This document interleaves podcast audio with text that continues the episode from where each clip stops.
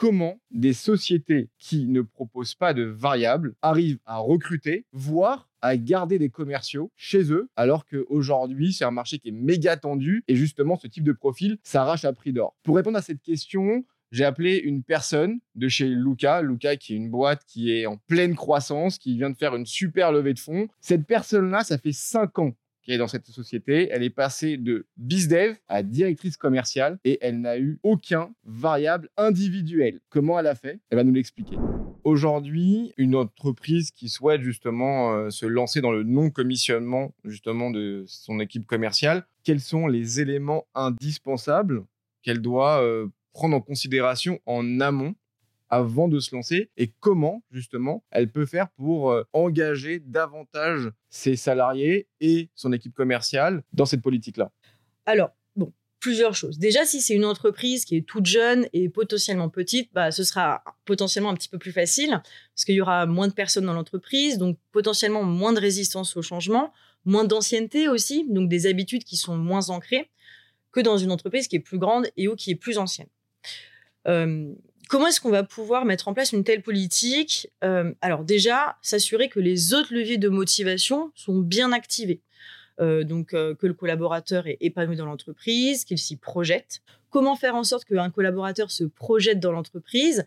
Ça va être à travers, par exemple, un plan de formation, la possibilité de, de, de, changer de poste en interne, qu'il y ait des mobilités, des évolutions. Alors ça, c'est souvent le cas, mais est-ce que le collaborateur a une visibilité là-dessus? Ça, par contre, c'est pas toujours le cas. Donc, c'est vraiment très important de montrer ça aux collaborateurs et qu'ils puissent se projeter euh, à 2-3 ans. Est-ce que justement le fait d'avoir un positionnement qui est quand même hyper marqué, une image euh, de marque employeur qui est hyper marquée, euh, ça vous permet de pouvoir recruter plus vite, puisque en fait, derrière, vous savez exactement quel type de personnes vous allez attirer, et donc du coup, ça évite justement potentiellement des erreurs de casting? Alors, on a euh, un processus de recrutement qui est assez rodé. Donc, effectivement, il y a très peu d'erreurs de casting, comme tu le dis. Euh, par contre, effectivement, c'est vrai que euh, notre culture, c'est une vraie motivation pour les candidats. et c'est une des raisons pour lesquelles ils souhaitent nous rejoindre. Et donc, dans cette culture, je te parlais donc de bienveillance, de transparence, d'entraide. Et un, une, enfin, pense que euh, l'absence de variables, c'est une vraie preuve en fait. Et ça d'ailleurs, c'est souvent, euh, c'est souvent mentionné par les candidats. Euh, donc déjà, lors, lors du screening par les RH, c'est un élément qui est évoqué. Donc les candidats sont au courant. On en parle aussi beaucoup sur Internet. Hein. donc en bah général, ils arrivent en entretien. Ils savent qu'il n'y a pas de variable. Et quand on leur demande pourquoi est-ce que tu souhaites rejoindre Lucas, pourquoi est-ce que tu souhaites faire du business chez Lucas en particulier, quasiment à chaque fois, on nous explique parce qu'il n'y a pas de variable, parce qu'il y a ce fameux climat d'entraide. Donc au contraire, en fait, moi je pense que c'est même quelque chose qui va nous aider à recruter. Et de manière plus générale aussi, tu vois, de manière très objective, c'est hyper intéressant pour un, pour un, euh, pour un, pour un, pour un candidat en fait de pas avoir de variable parce que un point important en fait c'est que nous on recrute des juniors.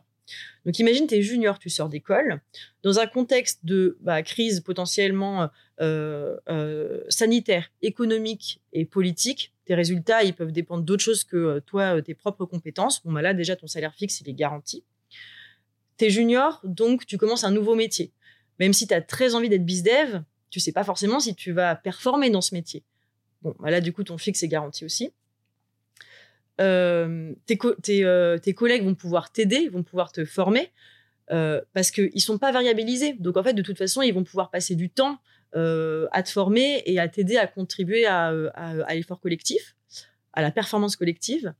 Et enfin, la dernière chose, c'est qu'il y a beaucoup d'entreprises où bah, pour, pour, pour, pour obtenir son variable, il faut faire ses objectifs. Et parfois, les objectifs ne sont pas atteignables. Et ça, quand on, arrive dans une entreprise en tant que junior, on ne le sait pas forcément. Et ça peut, euh, ça peut être une mauvaise surprise. Ok. Euh, donc pour ces, voilà, pour tous ces éléments-là, c'est, euh, c'est, très rassurant d'être. c'est très rassurant pour un, pour un candidat de rejoindre une entreprise sans variable. Comment vous faites du coup, vous, dès le recrutement du sales, je vais vraiment parler du, du commercial, vous dites par exemple sur un poste de SDR, donc il vient pour faire de la prise de rendez-vous qualifiée, euh, en gros, vous lui dites voilà, tu as euh, six mois de ramp-up, donc de monter en compétence. Si au bout de six mois, tu fais tel type de résultat, alors en fait, tu pourras prétendre à différentes évolutions, soit potentiellement en management, soit en compte exécutif, soit euh, en BDR. voilà. C'est ça concrètement euh, dans les faits? C'est comme ça que ça se passe? Alors, je vais pas prendre l'exemple des SDR, parce que ça, du coup, c'est pas mon équipe. Ce dont je peux te parler, c'est comment ça se passe dans mon équipe. Et effectivement, dès qu'ils arrivent, très vite, en fait, déjà, on va leur montrer la grille de compétences, sur quoi ils sont attendus pour progresser, comment faire pour passer de junior à confirmé, puis de confirmé à senior. Ensuite, ils ont aussi la visibilité sur euh, ce que font leurs collègues et les mobilités sont très fréquentes. Dès qu'il y a une ouverture de poste, c'est annoncé et les postes sont d'abord ouverts en interne. Et donc, on observe très fréquemment des mobilités, que ce soit euh, entre les différents départements sales, mais aussi vers d'autres départements. J'ai vu par exemple des consultants devenir sales ou inversement. Et donc ça, en fait, je pense que c'est euh, un vrai témoignage pour les sales de pouvoir voir les carrières de leurs collègues. Est-ce que tu as identifié des différences par rapport justement euh, au style de management entre ben, des boîtes qui n'ont pas de variables individuelles et des boîtes qui en ont? Alors en effet, je dirais euh, la différence principale, euh, c'est le temps et l'énergie que l'on consacre à la formation, soit la formation initiale ou la formation continue. En fait, à nouveau, hein, chaque nouvelle recrue, c'est vu comme quelqu'un qu'il va falloir former rapidement pour que la personne puisse contribuer à la performance collective. Et vu que toi, en tant que sales, de toute façon, tu n'es pas variabilisé, eh bien, tu peux passer du temps à former ces nouvelles recrues. Donc ça, je dirais, c'est la, différence principale. Après, il y a aussi beaucoup de points de similitude. C'est pas parce qu'on n'a pas de variables individuelles qu'on n'a pas d'objectifs. Bien évidemment, on a des objectifs individuels et collectifs. Euh, on les suit, on les suit régulièrement, euh, on se félicite pour les bookings. Donc voilà, on est quand même très axé chiffres, euh, malgré le fait qu'on n'ait pas de, de, de variables individuelles. Question, c'est comment un closing chez, chez Lucas C'est-à-dire? Comment vous, c'est comment un closing chez Lucas Comment vous fêtez le closing chez Lucas Comment vous célébrez un closing chez Lucas Est-ce que genre c'est en mode eh ben alors, ça me fait rire que tu poses cette question parce que il me semble que je t'ai vu commenter sur un post LinkedIn d'une entreprise qui célébrait les bookings de manière super démonstrative. Alors, vu le nombre de bookings qu'on a par jour euh, et le bruit moyen dans l'open space sales, alors nous, on fait pas comme ça. Ce serait une euh, boîte de nuit, quoi. Ouais, exactement. Ça se transformerait en boîte de nuit. Euh, donc, on fait pas ça. Alors, bon, on a la méthode classique, celle des emojis sur Slack. Ça fait toujours plaisir. Après, on a une autre manière, quand même, que je trouve assez mignonne. Enfin, deux autres manières que je trouve assez mignonnes. tous les trimestres, on a un système de words où on va mettre en avant environ une dizaine de sales. Alors, ça peut être sur un booking.